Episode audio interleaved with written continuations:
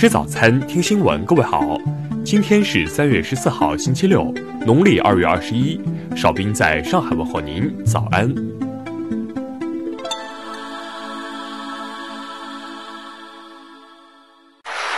首先来关注头条消息。据人民日报报道，内蒙古呼和浩特市新城区两名女子赵某、沙某因隐瞒出境史，被当地公安局以涉嫌妨害传染病防治罪立案侦查，疾控部门已对两人采取强制隔离观察措施。报道称，赵某、沙某三月七号从土耳其经阿布扎比乘飞机入境过程中，与郑州新型冠状病毒确诊患者郭某鹏有密切接触，二人在返回后故意隐瞒出境史，未严格落实隔离观察和如实申报措施，期间还多次在小区内自由活动，并外出到饭店就餐，对新冠肺炎疫情造成传播风险。三月十一号，郑州交通执法协管员郭某鹏隐瞒境外行程，确诊新冠肺炎引发关注。郭某鹏曾七天内到过四个国家游玩。三月七号，从北京乘 K 二六七 次列车返郑。该列车自北京出发，经停河北、河南、湖南十多个城市。据通报，目前北京、河北、河南、广西等地已有数十人因与郭某鹏有密切接触被隔离。据了解， K 二六七 次列车沿途停靠站的城市均采取排查防控措施。三月十二号，河南组织转班赴京转运境外入狱人员，严控境外输入风险。下面来关注国内方面的消息。中国人民银行决定于十六号实施惠普金融定向降准，对达到考核标准的银行定向降准零点五至一个百分点，释放长期资金五千五百亿元。商务部昨天表示，对受疫情影响严重、流动性遇到暂时困难的中小微外贸企业，贷款本息可延长至六月三十号。截至十二号十二时，湖北省慈善总会接受疫情防控捐赠资金合计五十七万七千四百七十八点二五万元，其中定向捐赠资金十六万三千零四十四点六八万元，非定向捐赠资金四十一万四千四百三十三点五七万元。银保监会昨天介绍，今年前两个月，金融机构人民币贷款新增四点二万亿元。目前，银行业金融机构为抗击疫情提供的信贷支持已超过 一点四 万亿元。工信部昨天表示，全国除湖北外的规上工业企业平均开工率超过 百分之九十五， 企业人员平均赴岗率约为 百分之八十， 中小企业开工率已达到 百分之六十 左右。证监会宣布四月一号起取消证券公司外资股比限制，符合条件的境外投资者可根据相关要求，依法提交设立证券公司或变更公司实际控制人的申请。民用卫生口罩团体标准发布，明确细菌过滤效率不低于 百分之九十五， 颗粒物过滤效率不低于 百分之九十， 在佩戴过程中应无明显压迫感或压痛现象。阿里云昨天宣布，将向全球免费开放云上病毒比对服务，最快只需六十秒即可完成包括新冠病毒在内的任意病毒基因对比工作。下面来关注国际方面的消息。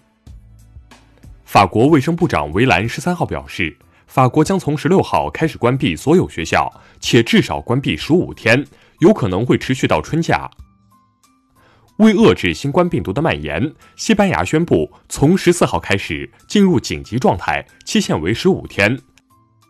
阿根廷宣布进入为期一年的卫生紧急状态，同时将暂停接收来自包括中国、韩国、日本、伊朗、美国以及欧洲全境的国际航班，为期三十天。美国贸易代表处当地时间周四宣布，不对部分从中国进口的医药品加征关税，这些医药品包括口罩、听诊器、血压计、袖带等。尼泊尔暂停所有旅游签证，并取消所有春季登山探险活动，包括攀登珠穆朗玛峰。签证暂停将从三月十四号开始，一直持续到四月底。当地时间十二号，伊朗最高领袖哈梅内伊下令，伊朗武装力量设立卫生治疗中心，以抗击新冠肺炎疫情。捷克将从十六号起禁止所有外国旅客进入该国，并且禁止所有捷克人出国，以阻止新冠病毒传播。计划于今年七月发射的欧空局与俄罗斯联合研制的 ExoMars 火星漫游车“罗莎琳德·富兰克林号”宣布推迟到二零二二年发射。下面来关注社会民生方面的消息。杭州一男子徐某近日因涉百万元口罩诈骗案被警方抓获，在审讯时，其以为民警英语水平很差，遂试图用英语串供，不料被当场识破。目前，徐某已被刑事拘留。二零一八年十月，江苏扬州男子韦刚在违建房屋遭到强拆时，开车冲撞防拆人员，致两死八伤。韦刚被控以危险方法危害公共安全，该案于三月十六号宣判。重庆一男子欧某华在口罩供不应求之际，以非法占有为目的，虚构销售口罩的事实，多次骗取他人财物，共计人民币十一万八千四百四十八元，最终被判有期徒刑四年六个月，并处罚金五万元。云南红河一男子徐某酒后经过村口时，不配合卡点疫情防控工作人员扫码登记工作，争执过程中还拔刀将对方刺伤，最终徐某因妨碍公务罪被判处有期徒刑两年。深圳一大学生郭某某一月下旬瞒着父母和学校游遍十三国，近日回国后出现发热状况被隔离，由于违反该校新冠肺炎疫情的防控规定，郭某某目前已被学校予以记过处分。最后来关注文化体育方面的消息。希腊将暂停在本地举行的二零二零年东京奥运会火炬接力，原因是虽然有冠状病毒警告，但仍有大批群众涌出参与。法国足球职业联盟十三号宣布，受新冠肺炎疫情影响，所有法甲、法乙联赛从当日起暂停举行，直到新的决定出台。台湾著名诗人及散文家杨牧昨天于台北逝世，终年八十岁。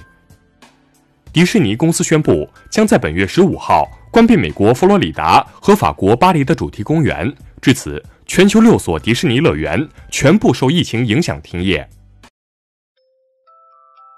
以上就是今天新闻早餐的全部内容。如果您觉得节目不错，请点击再看按钮。咱们明天不见不散。